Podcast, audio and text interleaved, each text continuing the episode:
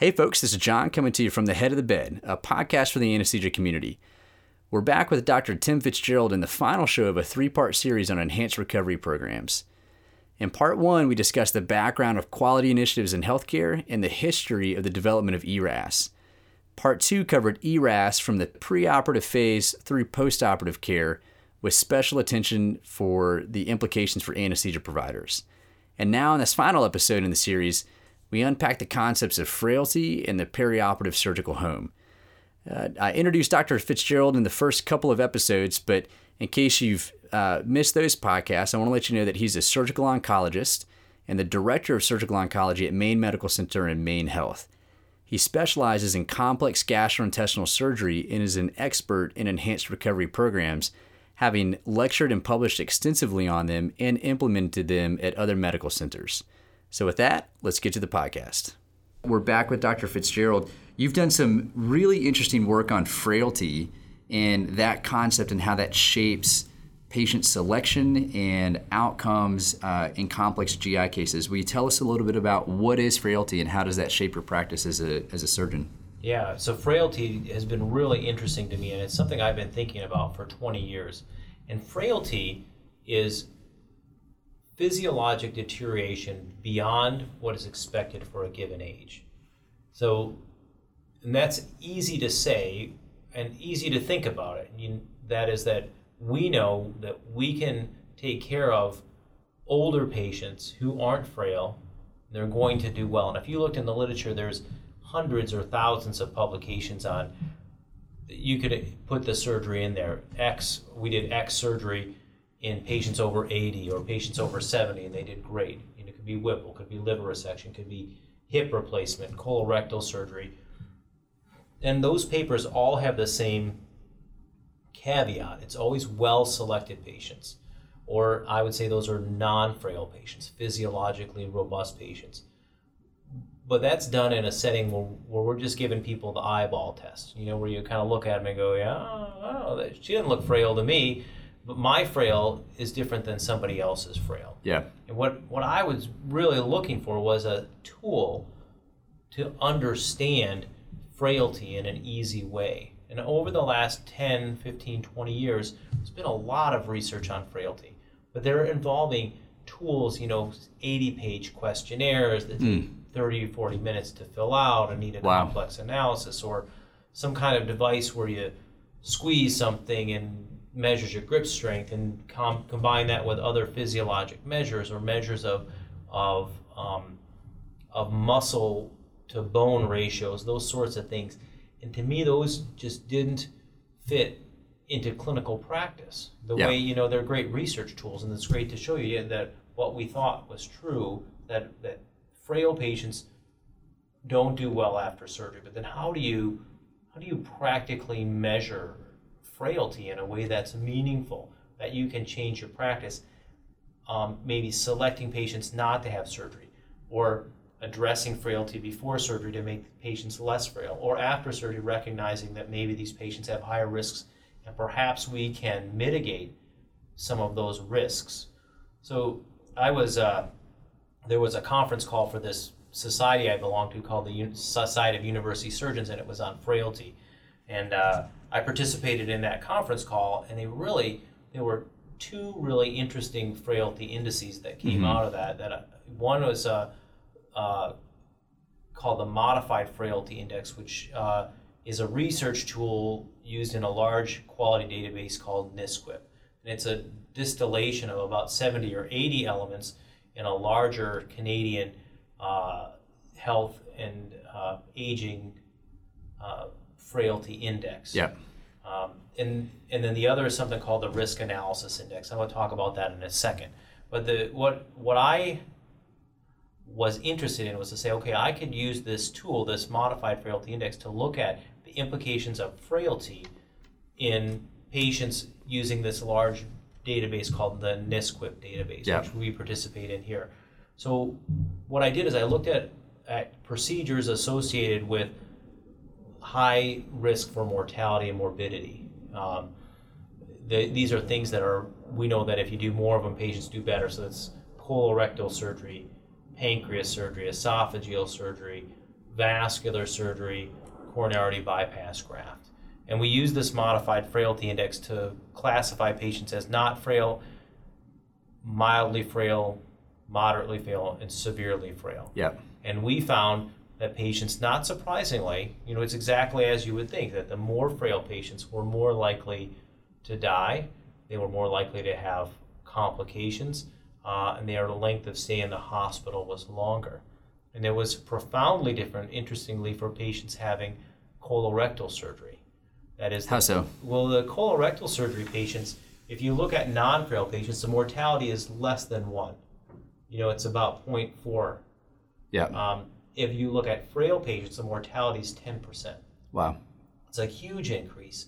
Whereas if you looked at esophageal surgery or pancreas surgery, the mortality rate in the non-frail patients is not inconsequential. It's, you know, two, three, four percent.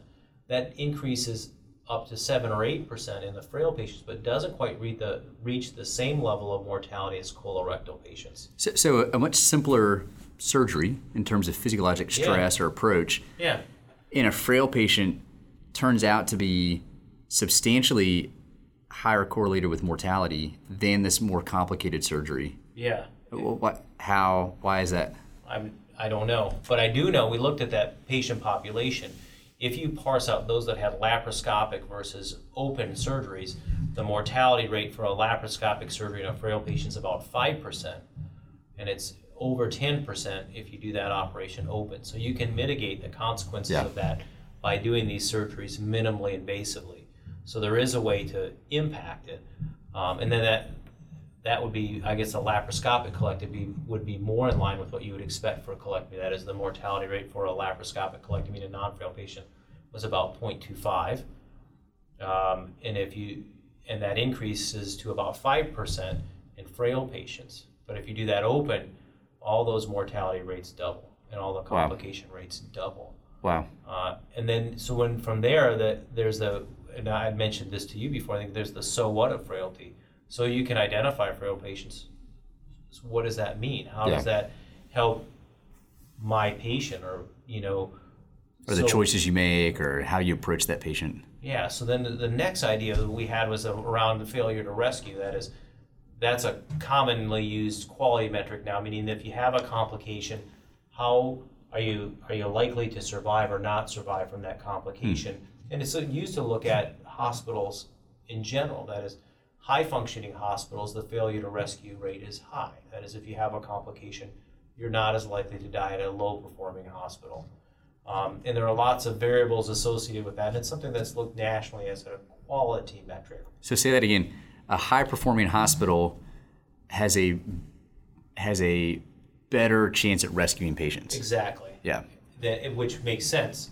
So Yeah. we thought, well, what about frail patients and failure to rescue? Um, my hypothesis was that frail patients would have different kinds of complications than non-frail patients. I thought they'd have more respiratory complications. Yeah. Um, it turns out that's not true. They have the same kind of complications, they just have them more frequently. And the most common complications are cardiovascular uh, complications and sepsis, hmm. regardless of frailty status. And that if you're frail, we found using the same frailty index and the same classification, you're less likely to be rescued. So, frail patients are more likely to have common complications than non frail patients. And when they have them, they're less likely to be rescued. And did you see a difference in, in the type of center those patients were at?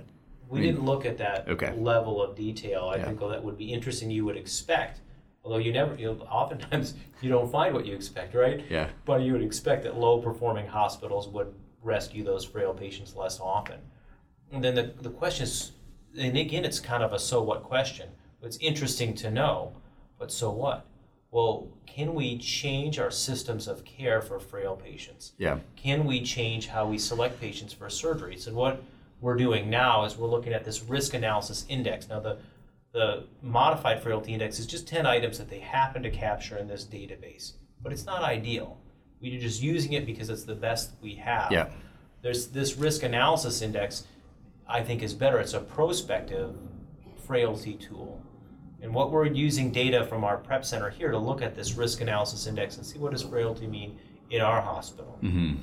And then I've asked the prep center next year, after we're done with this enhanced recovery, I'm going to ask that that maybe next year for a clinical transformation project we can look at frailty. And this risk analysis index was rolled out at University of Nebraska where it was designed and they implemented it. And what the program involved was just just looking at the risk analysis index, which is I- interesting to me. What it has is functional medical problems combined with um, ability to perform activities of daily living. So it asks it what gets you points CHF, stroke with with um, paralysis or physiologic dysfunction, COPD requiring oxygen, living in a in a facility, uh, and then looks at functional um, functional um, status based on um, ability to dress yourself, ability to toilet, ability to shower, and ability to make your own meals, and puts people on a scale of one to four on whether they need help with those activities Yep. to come up with a frailty index. And what they did there was they just, I think they used the number 20, but they just had a frailty cutoff. And if patients were deemed to be frail, they notified the surgeon, Hmm. and palliative care to help take care of the patient in the hospital. And That, was it. that's it. And with that intervention, the mortality rate in the frail patients decreased from 17% to 10%, Wow, a seven percent reduction. Just by not even doing anything, not prehabilitating patients, not selecting patients, just by calling the surgeon saying, hey, Miss Jones, we see she's got a hip on for next week. She's frail. And that, and that was enough. I mean, did, did they look at intervention? I mean, were there measurable interventions that surgeons were doing, or just a notification of the surgeon, and That's then all. we're getting palliative care involved? That's all we, that's all they did. Wow. Uh, side note, tangent. I love palliative care teams. Big shout out to palliative care teams. Uh, talk for maybe I know, 20 seconds. Palliative care is just not about end of life care, right? So this is outside of my expertise, but uh, but but it is not just about end of life care. And you know that we know that in places where palliative care is involved in ICU care, uh, that there is less inappropriate care given. That is, pa- and patients get out of the ICU sooner. I don't know exactly what what why that is, but it is. Yeah. Um, and I guess because it's about symptom management and setting realistic expectations, that helps folks get where they're supposed to be. That is, you know, your wife is on the ventilator and she's unlikely to survive. And if she does, she's 80 years old and was a, was a, using a walker before she came in the hospital. Maybe even if she does survive this, she's not going to end up in a place where where she would want to be. So Yeah, maybe that's part of what palliative care does is sets real ex- expectations of. But I too am a big fan of palliative care, even in patients who are not dying. Uh, and then the then the last is you know it feeds into this failure to rescue to me at least. Yeah. And what I'm hoping to do is work with um, the prep center here to incorporate frailty screening. First, look at what we have now and see what does frailty mean at this institution. Then work with the prep center to identify frail patients and, and notify surgeons that your patient is frail, and maybe that patient who's getting an elective knee will go to re, go to rehab before that. Um, but maybe we say, you know what, this patient's got colon cancer. We're going to operate on that patient because although it has risk, um, that risk is is acceptable because the benefits are high Yeah. and that but we know that now that patient's got a pneumonia and his pneumonia is more likely to kill him than somebody who's not frail and then Right. we change the care pathway for those patients and maybe we get palliative care involved or maybe get respiratory involved or maybe we change the venue of care earlier for a frail patient so i think that It's know, interesting. t- to me, frailty is an evolving concept. We Right. don't know what it means. We don't even know how to measure it. If you look at all those things that I talked about, you know, there's this Fried frailty matrix, the risk analysis index. You can look at muscle mass when the psoas uh, is often measured. Um, you can look at ability to get up and walk across the room. Whatever measure you use, they're, they're, they don't overlap 100%. They all measure slightly different things so I don't know that we're we know exactly how to measure this frailty or risk for surgery, but I believe that that's going to evolve over the next five to ten years, and it's going to change the how we take care of our patients, and you know not how we identify patients who have what how we educate patients about risk, how we select patients for surgery, how we prepare patients for surgery, and how we manage them when they have complications after surgery. Right, right. I think it's a really interesting concept in the greater context of perioperative surgical care, uh, informed by enhanced recovery programs that look at systemizing care to where patients are getting best practices in a systematic way. And then frailty brings in this concept of still doing that, but then individualized care for perhaps the most vulnerable patients. To, to not just say, well, everyone coming in is going to get this enhanced recovery program and that's it, but we need to actually be looking at who's coming to the operating room and can we create a better safety net for some of these really frail folks. Well, that's a great way to say it. It's appropriate variation, right? Yeah, yeah. How does this fold into the greater concept of the perioperative home? So, so the perioperative home or the medical medical centered home was an idea that came out of the Affordable Care Act as well. That is, that we would take responsibility for our patients, not just when they're in the hospital, not just when they're office, but we're going to share that responsibility in a medical home for the patient. There are multiple different medical homes the primary care medical home, the oncology medical home, and then the idea of a perioperative medical home.